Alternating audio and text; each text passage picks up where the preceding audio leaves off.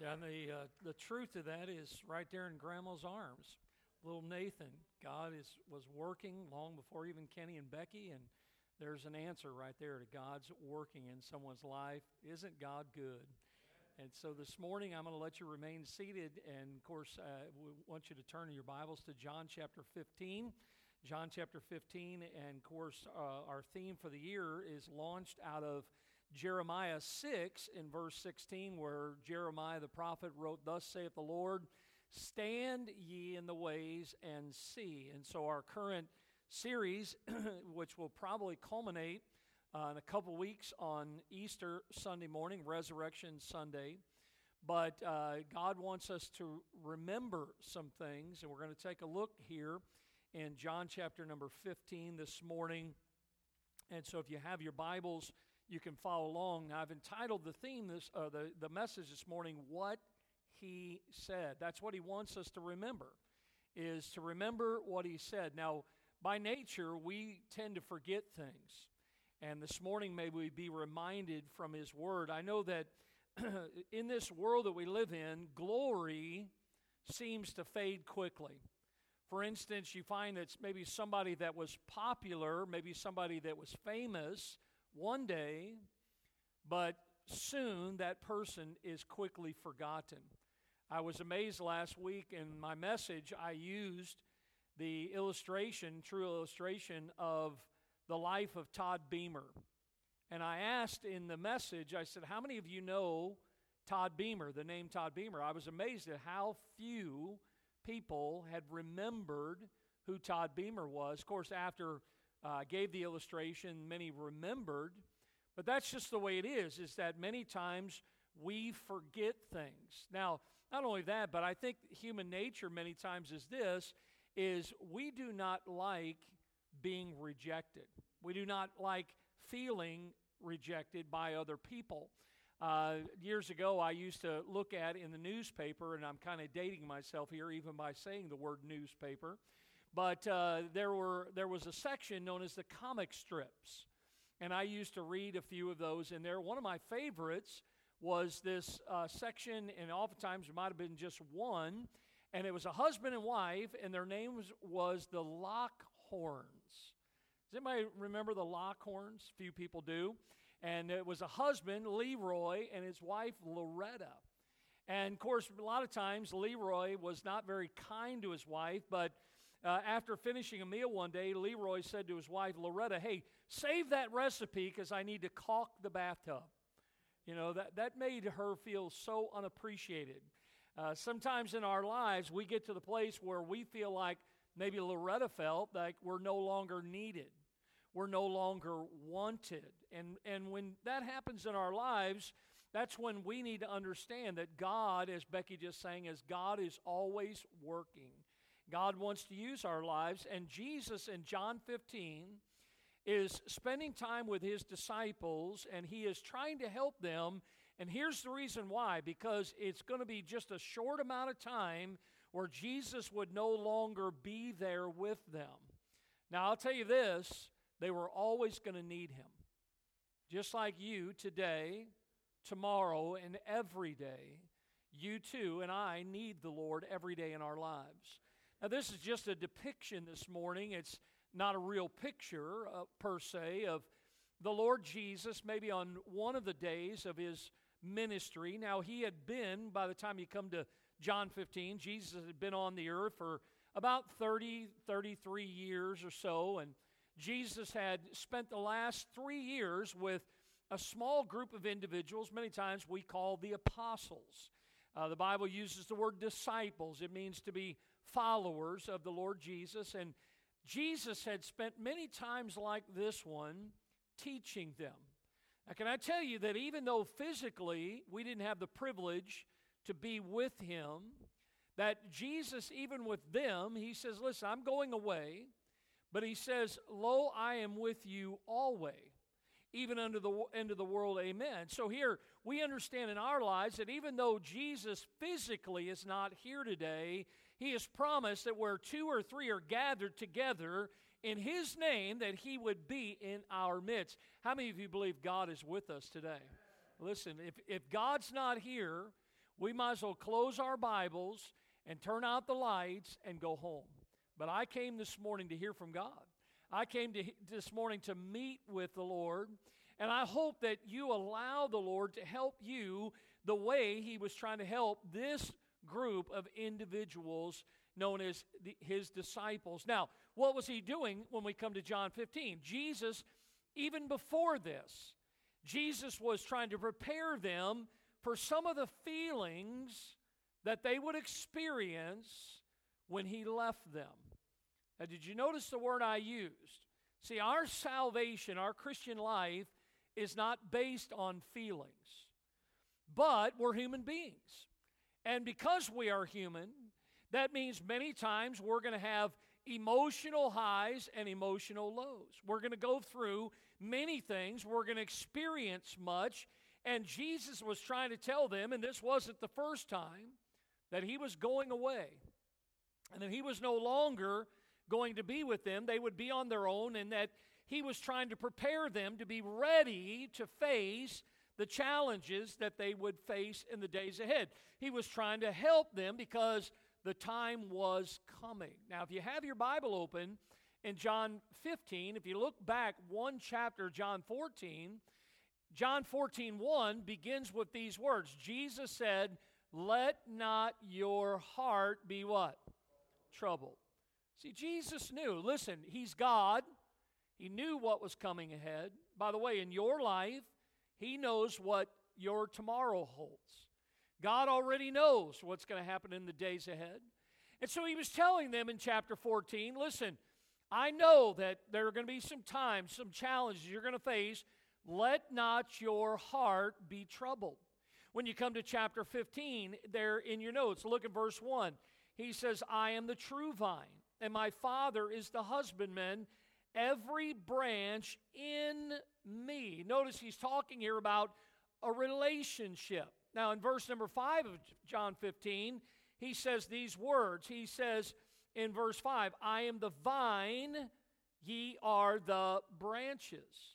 Now, the word vine, we understand, might be something that is coming off of a branch, but the reality is the word here we would call it the trunk of the tree, the main part of the tree.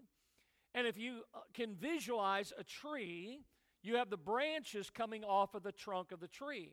That's why Jesus said, Without me, ye can do nothing.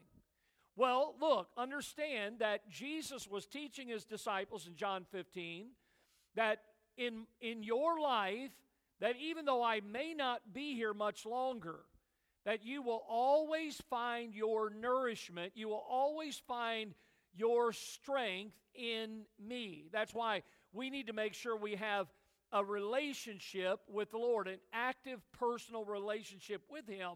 And we need His nourishment every day. Now, come down in John 15 to verse 20, and this is our text for this message this morning. Look at verse 20. Jesus says, Remember the word that I said unto you. The servant is not greater than his Lord. If they have persecuted me, they will also persecute you.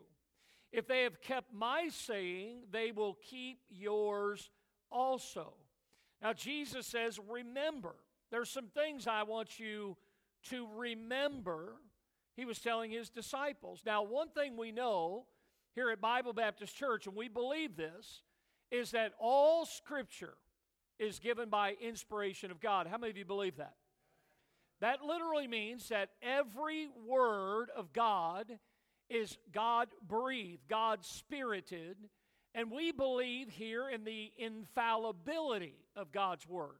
We believe that God's word has there's no errors, there's no omission, omissions. Now, many today are tampering with the word of God but we believe every word of God is true. And listen, as Jesus was saying to his disciples here, here, in this passage, he was saying, Look, there's some things that I have said to you that I want you to remember. Now, when Jesus, who was God, who is the Word, said, I want you to remember something, it's one thing to say it, it's a totally different thing to say, I want you to remember what I just said. What he is doing is he's placing an emphasis on something. You know, it's kind of like when your parents would try to get your attention. Do you remember those days, some of us that are older? My dad used to say, Are you listening to me, boy? And I would say, Yes, sir. Now, the disciples heard many things from Jesus. You know, just like you, I mean, I don't know how many years, I've been a Christian for 37 years. I've heard a lot of things, not only from my Bible reading, but from sitting in services just like this. God has shown me many things. Now, the sad thing is, I haven't remembered it all. We easily forget things. We need to be reminded of some things. And this morning, when we come to this passage in John 15, I want you to, in your mind to remember this as we're going through the message. Jesus, in just a short amount of time, was going to leave his disciples. He was going to walk across the Kidron Valley. He was going to go to the Garden of Gethsemane. And he was going to pray that prayer in the garden. He would be betrayed, put on trial for his life, and go to the cross for your sins and for mine. And I want you to keep that in your mind as Jesus, in these last moments, is trying to help his disciples remember the words that he had said to them. And with that in mind, I want you to think about this because Jesus is saying to them, Look, they've persecuted me. And if they persecuted me, and you are one of my followers, they will also persecute you. He did not want them. And the reason he was reminded of them of some things is listen, the easiest thing to do is to quit. But can I tell you, the worst thing you can do in your life is to quit on God. We need to finish our course that God has given to us, just like the Apostle Paul. Now, notice what the Bible says in your notes in Jude, verse 17.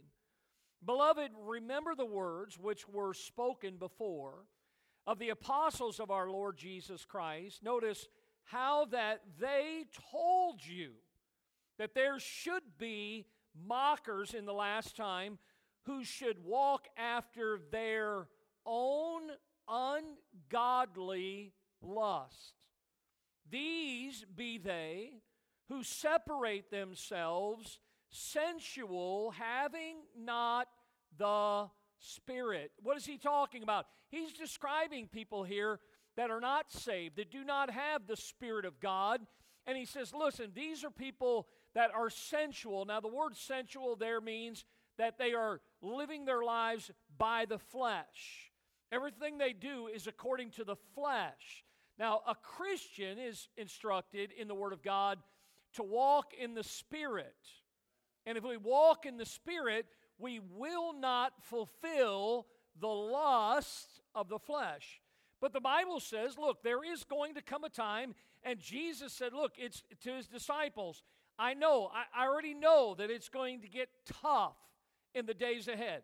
And I want you to be ready because you will face some things. Now, here we are, 2022 over 2,000 years ago, Jesus went to the cross.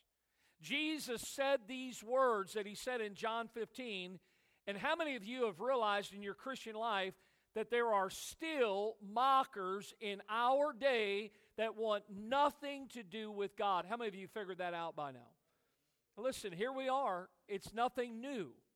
As a matter of fact, it's going to intensify that's why, just like his disciples, you and I need to remember the words of the Lord. And we need to learn the lessons that God has for us from John 15 this morning. So, with that in mind, let's notice the first thing that he says I want you to remember. And here it is. Look at verse 20 again. Remember the word that I said unto you. Here it is. Number one, the Spirit, excuse me, the servant is not greater than the Lord, than his Lord. So we need to remember that our position is a position of a servant of God. You are a servant of God. And this morning, that is something that so many people struggle with. Because as the Bible says here, look at it again. The servant is not greater than his Lord. Let's say that together. The servant greater than his Lord. Now, many people serve God, but here's how they serve God they serve God from an advisory position. In other words, they like to give their own opinion, you know, on how things should be done. Uh, almost as if maybe they know better than God does.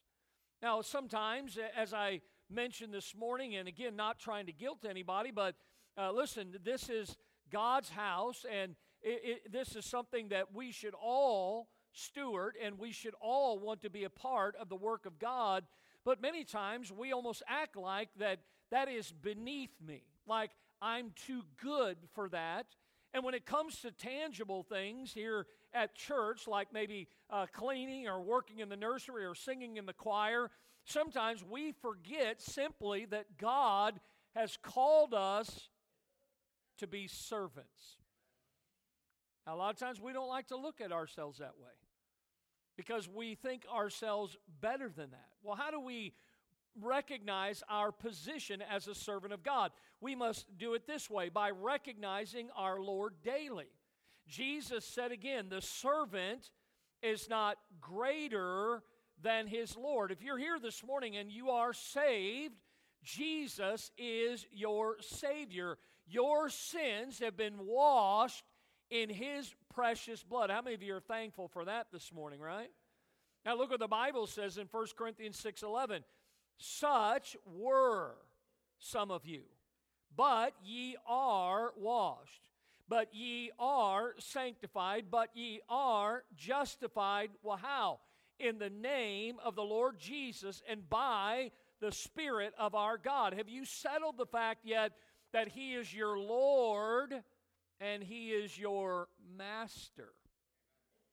Because according to the scriptures, the servant is not greater than his Lord. Uh, the truth be known, listen, God, eh, He has full control over our lives, He has full control over our families, He has full control over our finances. Why? Because it is all His. According to God's word, He is the Lord, He is the creator of all things, and we are his servants. And the Bible says that we are not greater than our Lord. So daily, we must recognize that he is our master, that he is our Lord, that it is his life that he has given to us. The Bible says you are bought with a price, therefore glorify God in your body, which is the Lord's. God has given you the life that He has, and daily we must recognize it is His life. And as our Lord, listen, Jesus gives us the greatest example, and here's what He did Jesus humbled Himself as a servant. Now, what an example He gives to us that He wants us to be like Him couple verses in your notes there. Look at Mark 10 45. Even the Son of Man came not to be ministered unto, but to minister or to serve and to give his life a ransom for many. There was a day where Jesus said to his disciples there in Luke 22 Whether is greater, he that sitteth at meat or he that serveth? Is not he that sitteth at meat? But notice what he says But I am among you as he that serveth. Jesus humbled himself, the creator of this world. The Bible says he took upon himself the form of a servant. And the Bible tells us there in Philippians 2, in verse 9, let this mind be in you, which was also in Christ Jesus what mind is God talking about? What mindset should we have? That, listen, He is my Lord, He is my master, and I am His servant. That's the mind of Christ. But many times we don't have that mind. Our desire should be to think and to act just like Jesus. You see, the first thing that he says I want you to remember is that you are a servant of God. Well, listen, how are we going to how are we going to do that? Well, we have to recognize our Lord daily. And then we have to reflect our Lord in this world that we live in. This world needs to see. And listen, the Bible does say, "Let your light so shine before men that they may see your good works and glorify your Father which is in heaven." You see, our lives should give evidence that He is our Savior, that we are His. Notice what Peter says there in 1 Peter chapter 2 For even hereunto were ye called, because Christ also suffered for us, leaving us an example. Now, look at this that ye, Christians, believers, should follow his steps. Well, what were the steps of the Savior? How did Jesus live, live his life? What was the example that he gave to us? Here it is. Look at what Peter says. Talking about Jesus, who did no sin, neither was guile found in his mouth, who when he was reviled, reviled not again, when he suffered, he threatened not, but committed himself to him that judgeth righteously. Now, get look, none of us are perfect. None of us certainly are not God in the flesh as Jesus was, but God who has saved us has called us to be holy. And God says, Listen, I want you to follow my son's example. I want you to walk in his steps. I want you, that's by the way, that's why God uses the word that they were first called Christians, because the word Christian means to be like Christ, to be a little Christ.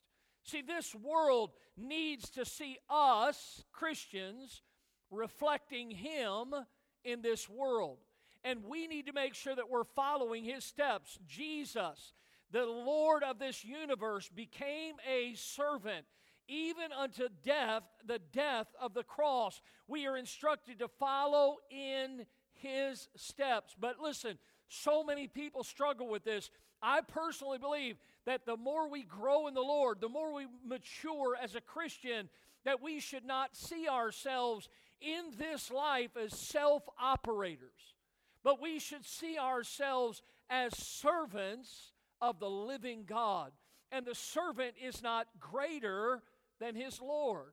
Now, Jesus gave a great example of this just before our passage here in John 15 back in John 13. Look in your notes at these few verses.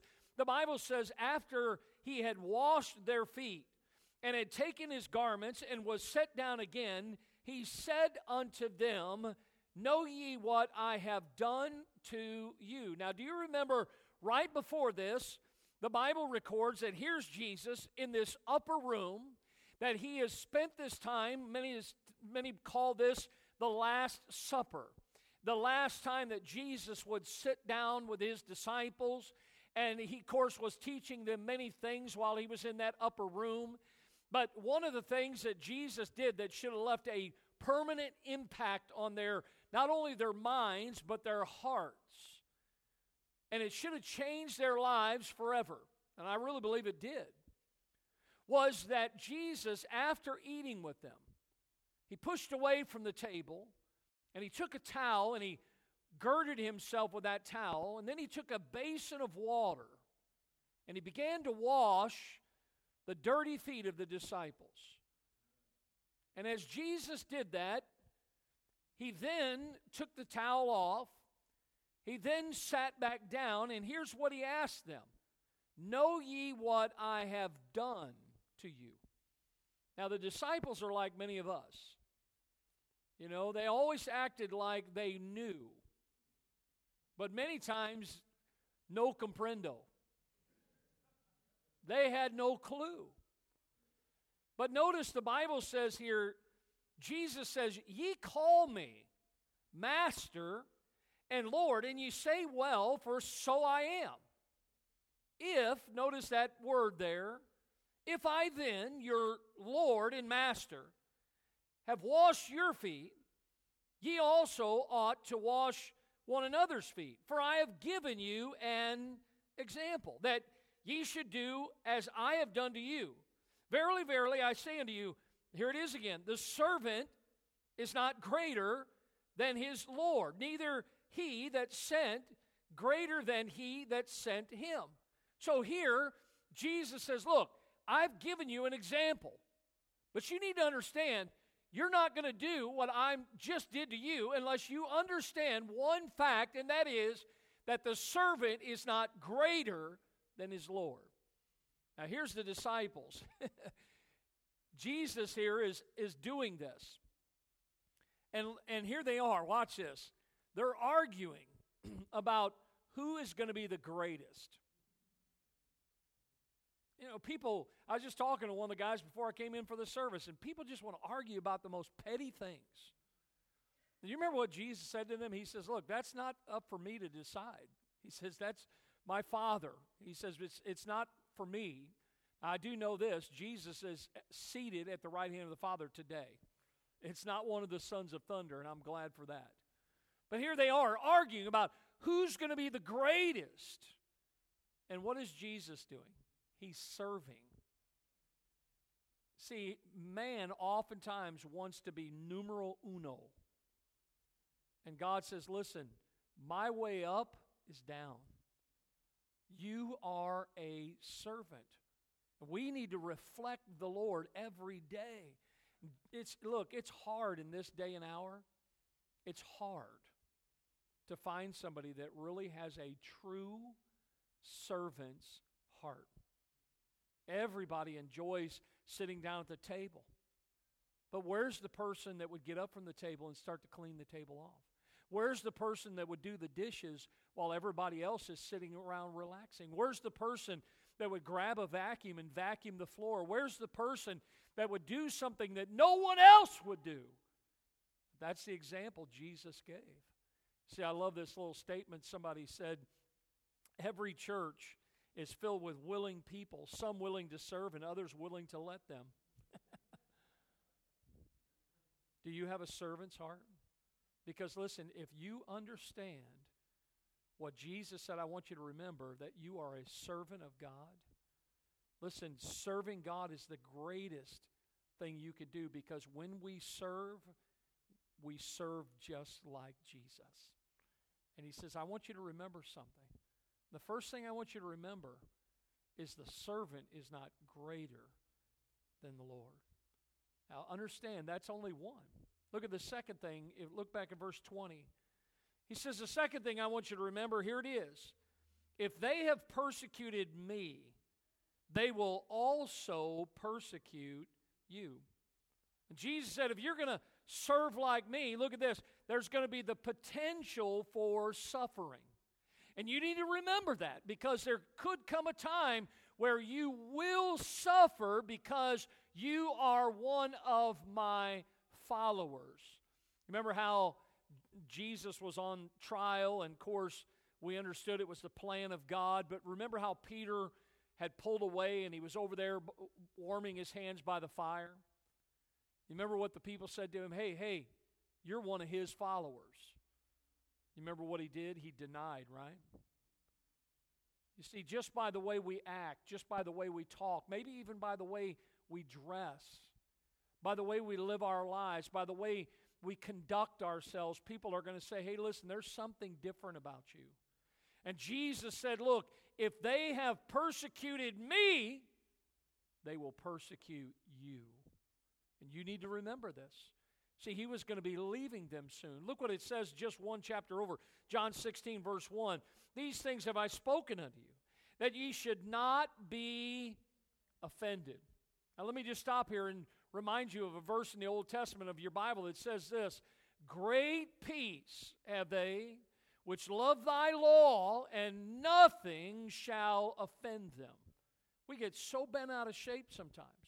We get so offended. Years ago, when I, I started going out being a witness for the Lord, and I started telling people about uh, how that they can have a home in heaven, and people were rejecting, and people were slamming their door, and people were all different kinds of things while I was out there. I took it personal.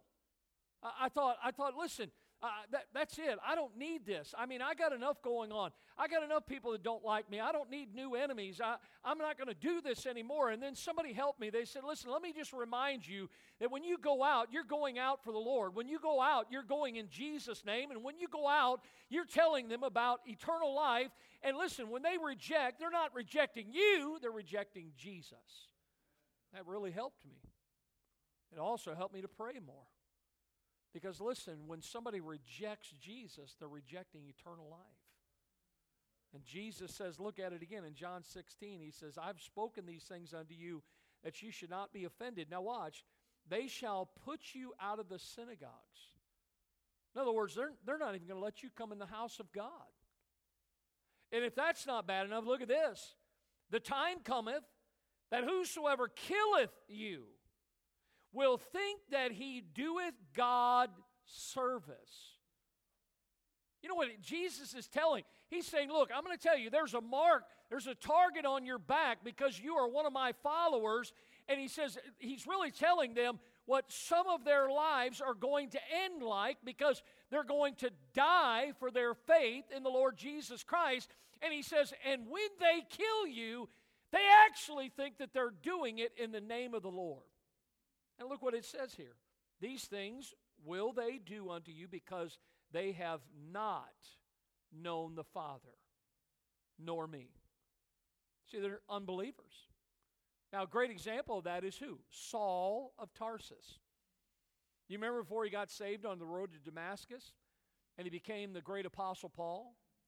Well, when he was Saul, he was a Pharisee, the, a Pharisee of the Pharisees, and what was he doing? He was going, by the way, when he got saved, he was on his way six day journey to Damascus to do the very same thing. Men and women like yourselves that were believers in Christ, he was taking them out of their homes, throwing them in prison, and many of them lost their lives for their faith in Christ. And you know what? In Saul's heart and his mind at that time, because he did not know the Lord, he thought he was doing a service for God. And there are people like that. There are people today that think that God put them on this earth to do away with all of Christianity. But understand this morning that as we live for the Lord, that there are many, and there are today, who cry tolerance today. But the reality is, is that those that are crying tolerance are really very intolerant to the things of God. They're not interested in the truth. And Jesus predicted that this Spirit would come into this very age that we are living today. And that's why it's important, Jesus said, that even though I'm going away, that there are some things that you need to remember. And one of them is that as my servant, you are not greater than your Lord. And secondly, there is the potential that you will suffer as one of my followers. Now, notice with me the believer's example that we see in suffering. And Jesus said to them, If you listen, you will suffer because you are one of my followers. Now, all the way back in what's called the Sermon on the Mount, Matthew chapter number 5, notice it says here in verse number 11, Blessed are ye, and another word for blessed is happy. Now, watch this. What should we be happy about? When men shall revile you and persecute you, and shall say all manner of evil against you falsely for my sake. What's the next word? What is it?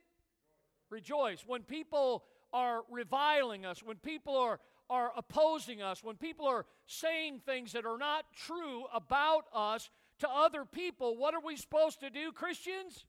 Rejoice. Well, how in the world can we rejoice? Look at it. Not only rejoice and be exceeding glad, for great is your reward where? In heaven. See, our treasures are somewhere beyond the blue. Understand this morning that that listen, God, God is the only one that matters, and God's watching what we do in the name of Jesus.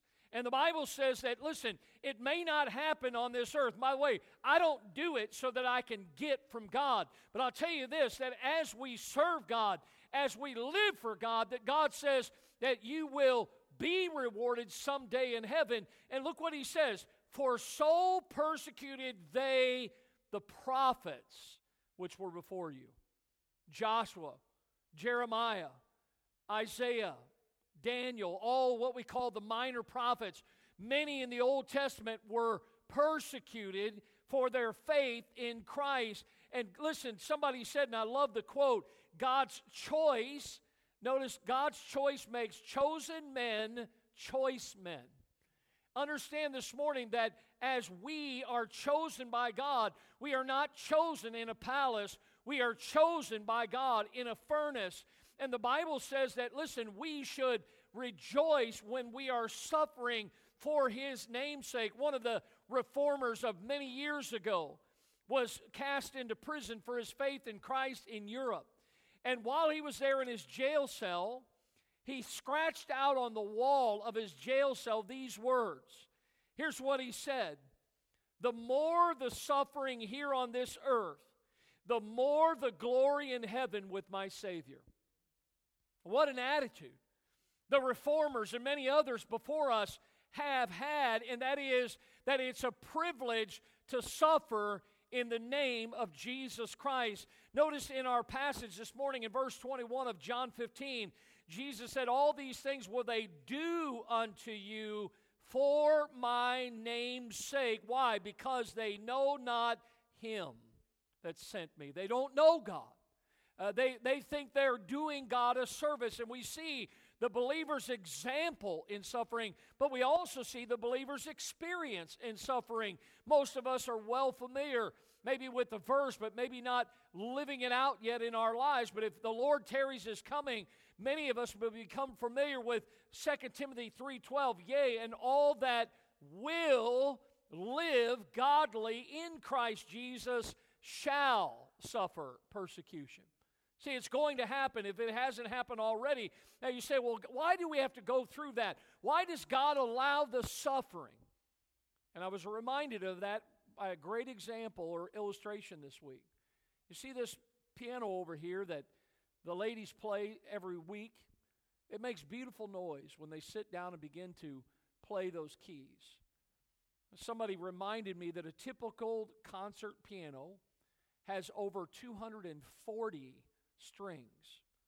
And when those strings are tuned and tightened, they create a pull of 40,000 pounds on the frame of that instrument. But see, when you think about that, without the tension, there would be no beautiful music that would come out of that piano. And without the tension, without the suffering that we go through, there would be no beautiful music that would come out of our lives. God is using us. And I love here where he says, All that will live godly in Christ Jesus shall suffer persecution. The reality is, is that verse is kind of saying, All that will to live godly, or all who will determine to live for God. If you're going to live for God, there are going to be some things that are going to be said about you if they haven't been already. And if you're going to live for God, there are going to be some things that are going to be done to you if they haven't been done already. And there are many that I'm reminded of that are proven historical things that happen. For instance, in these individuals that Jesus is talking to in John 15 and some others, Paul was beheaded, Andrew and Peter were crucified, Thomas and Matthew were stabbed to death. James was stoned and clubbed to death. Matthias was stoned and beheaded. John was boiled in oil. Mark was dragged to death. Luke was hanged on an olive tree. And many others gave their lives for the cause of Christ. In the Bible, in the Hebrews chapter 11, in the great hall of faith, the Bible says, as we pick it up in verse 36 in your notes, others had trial of cruel mockings and scourgings, yea, moreover, of bonds and imprisonment. They were stoned, they were sawn asunder, were tempted, were slain with the sword. They wandered about in sheepskins and goatskins, being destitute, afflicted, tormented. And the Bible says this of them, of whom the world was not worthy. Them, as well as many others, have paid the ultimate price, and that is the giving of their lives so that we can have what we have in the Lord today. Uh, I'm reminded many times of great illustrations of this. One of those is if you take a clay pot and you set that clay pot out in the sun and it sits out in the sun, guess what? It will always be just that a clay pot. But if you take that clay pot and you put it in a the white heat of a furnace, that clay pot will become porcelain. It will become something that is precious, almost priceless. And understand this morning, Jesus said, I want you to remember, I want you to remember that the servant is not greater than his Lord. When I'm gone, you need to remember to serve as I served you. And I need you to also remember that, listen, as they have persecuted me, you're next up. It's going to be your turn. If you're going to live for me, your target is going to be on you because I will no longer be here. But there was a third thing that he wanted them to remember, and I want you to look at the last part of verse 20. Here's what he says If they have kept my saying, they will keep yours also. See, here he's telling them, you need to remember my promise to send you. Now, what was he about to do? Jesus was sending them out into the world. What are we as the church today supposed to do? Well, we're not supposed to stay in the confines of the church all the time. God wants us to go into the, all the world with the gospel of Jesus Christ. He says, Ye shall be witnesses in, uh, of me. He says, both in Jerusalem and in all Judea and in Samaria and unto the uttermost part of the earth. God says, I want you to go everywhere. And that's what he was going to do with them. The word apostle that we used earlier literally means a sent one, one that is being sent forth. Jesus was preparing to send them out into the world. And I love how they're described there in Acts 17 as these are they that have turned the world upside down. How did they do that? Listen, they weren't destroying things, they were preaching the gospel, the good news. Now, the known world in that day was much different than the day they is today. The world back in that time, the world that they probably reached for the Lord, would have maybe been North Africa, maybe part of the Mediterranean region there that we oftentimes see in our Bible maps, might even have been part of Europe. But one thing we do know is that they went everywhere in the known world preaching the gospel. And we need to be reminded this morning that God is sending us out, just like He sent His disciples out. Now, notice that if we are going to be sent out, what do we need to do? True believers need to hear the scriptures. See, it's one thing to hear, it's another to act upon what you've just heard. And the Bible says, don't just be a hearer of the word, but be ye a doer of the word. So we need to hear the scriptures. Uh, many times, and I don't know about you, but I, have been, uh, many times I, I've walked out of church and I've thought to myself, now what did I just hear? Sometimes I've been tempted, and I won't do this, but I've been tempted to stand at the door and just ask people, now what did you learn this morning? What do you remember this morning? I, I won't be standing, you won't have to avoid me going out the door. Some of you are like, wow, I need to wake up and start remembering some of this. I told you we're real easy to forget what God has said to us. But true believers, they want to know what the Bible says. Look at this word here in verse 20 again. He says, If they have kept my saying. Now, that, that's a neat word there, the word kept. It means to attend to carefully, to guard. That's the way you need to look at God's Word. You need to attend to it carefully, know what it has to say. If a person has a desire to hear the Word of God, guess what? That, that means there's evidence there that God is at work. I, I, I run into people all the time where they're, they're, they have no appetite. Many, many times, listen, it's because they are an unbeliever, and unbelievers resist the Word of God. They have no desire to, to hear the Word of God. To, they have no appetite for the Word of God. And, and I want you to notice, it, look at verse 22 of John 15.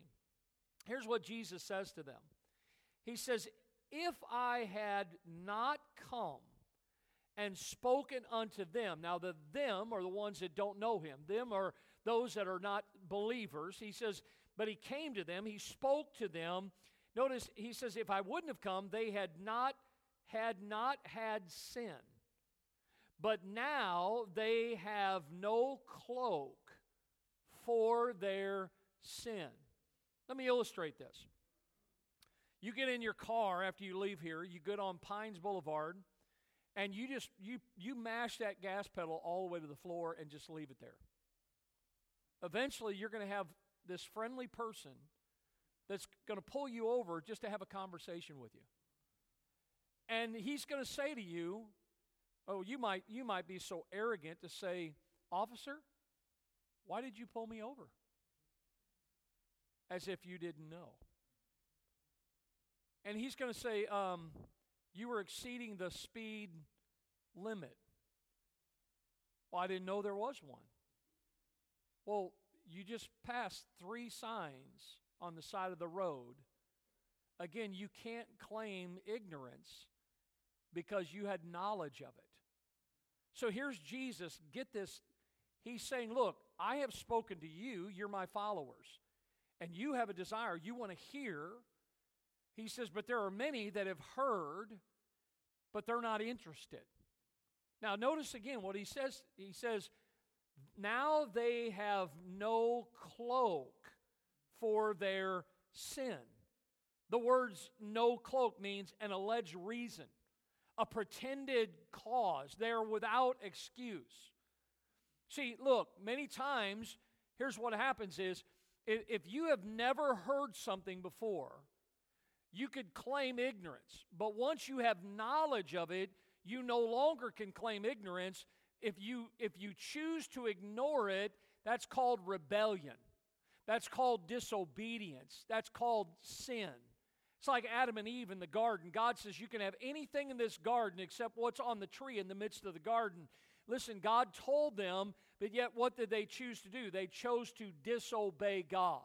And Jesus says of those that have heard him, that have heard the truth, he says they have no cloak. They are without excuse. They, many have heard about God today, but they have chosen to reject him.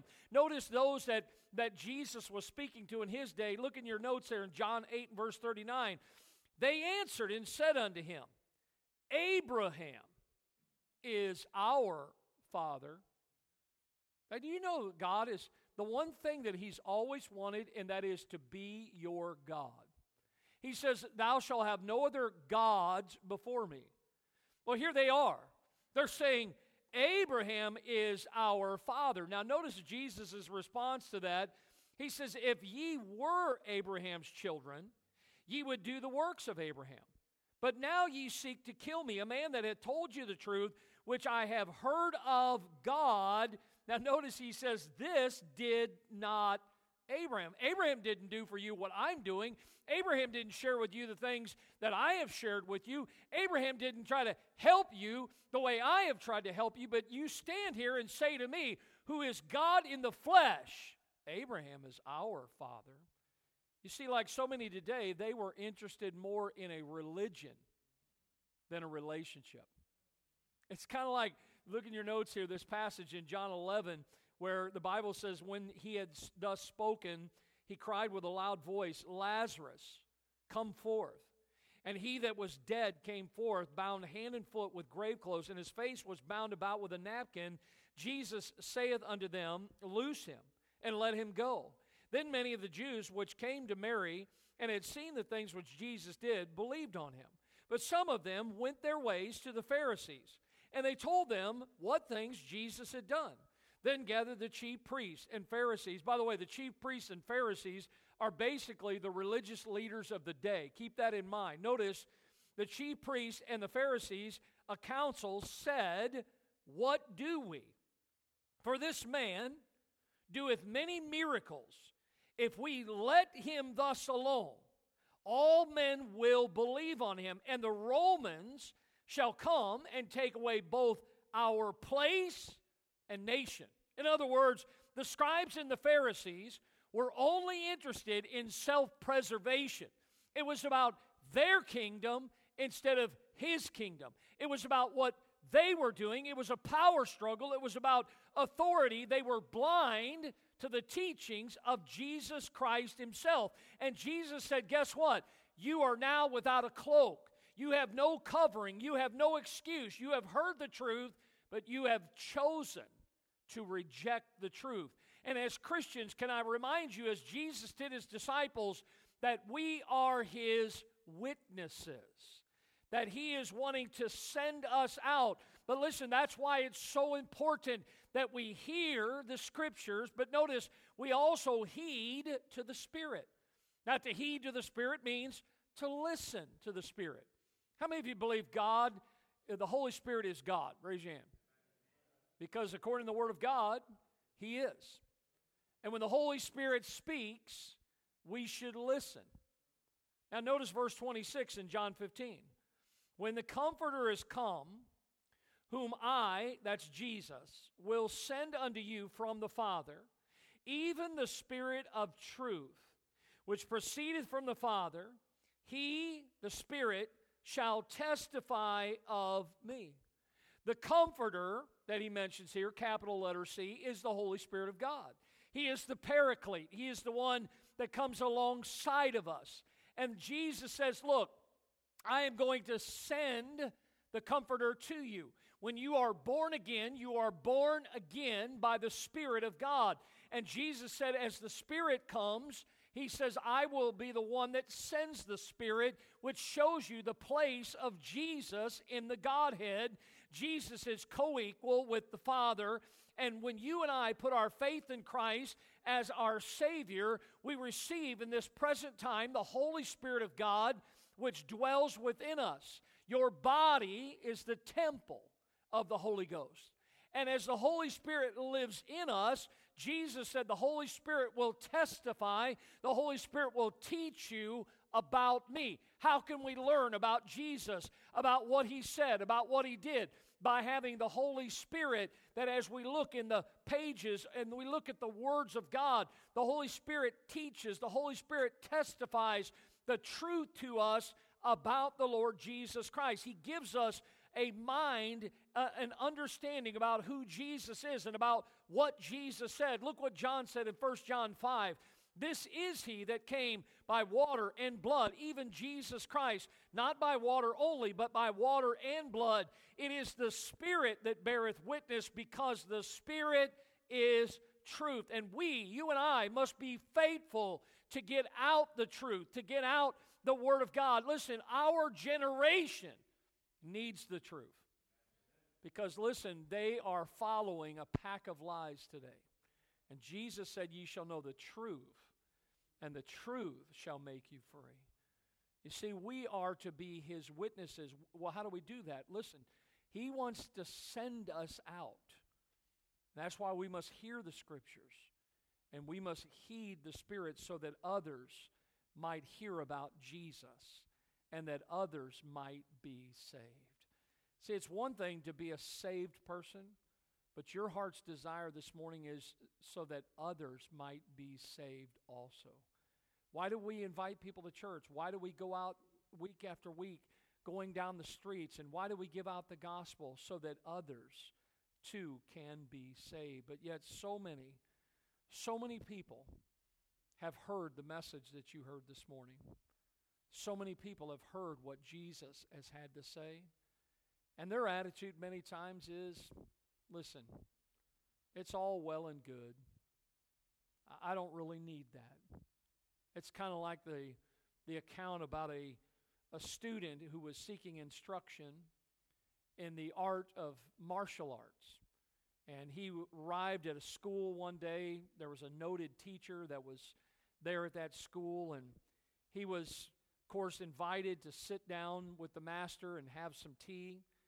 As they sat there and began to talk, the, each time the teacher would say something, this student would say, Well, I already know that. Or the student would say something like this. He would say, I don't, I don't have a problem with that. And after a few minutes of this student just continuing to interrupt the, the master, the master grew silent. He just picked up the teapot and he began to pour into the student, prospective student's cup. And he kept pouring until eventually what he was pouring filled the cup and began to overflow on the saucer. And the student yelled out to the master, he said, Enough! My cup is full! And the master said to him, Yes, it is. Therefore, I can teach you nothing until you empty your cup. Do you know every day God wants to teach you something? But you know why He can't? Because we're so full of ourselves. The disciples, who's going to be the greatest? It was all about them. Truth is, it wasn't about them at all. It was all about the Master. And he was just, listen, just a few really days from going to the cross. And he said, I want to remind you again the servant is not greater than his Lord. And they, they've persecuted me. And you just need to remember they're going to persecute you. But even though they do, you just continue to tell others about me. Let's stand to our feet this morning with our heads bowed and our eyes closed. I'll just ask you to, just for a quick moment, just to be still. What have you learned today? What has God taught you?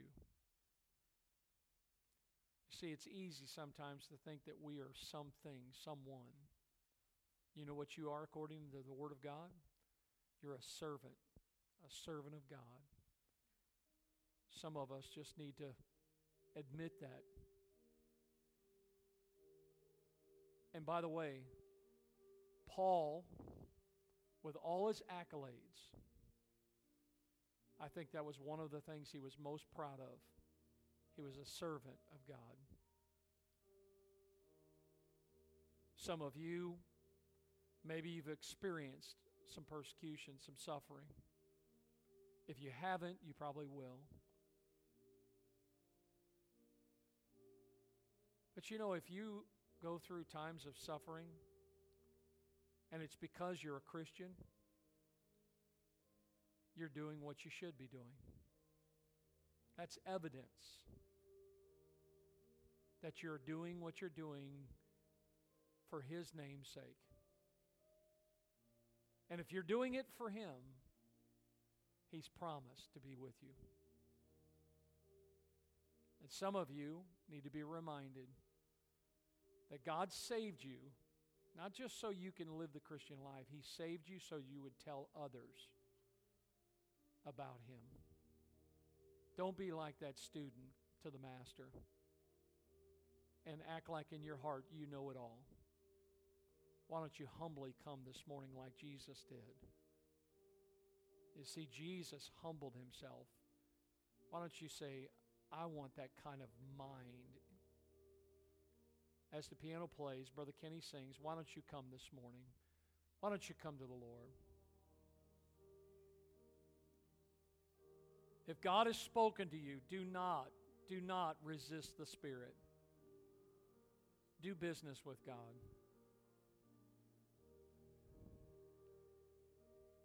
Will you remember what he reminded his disciples of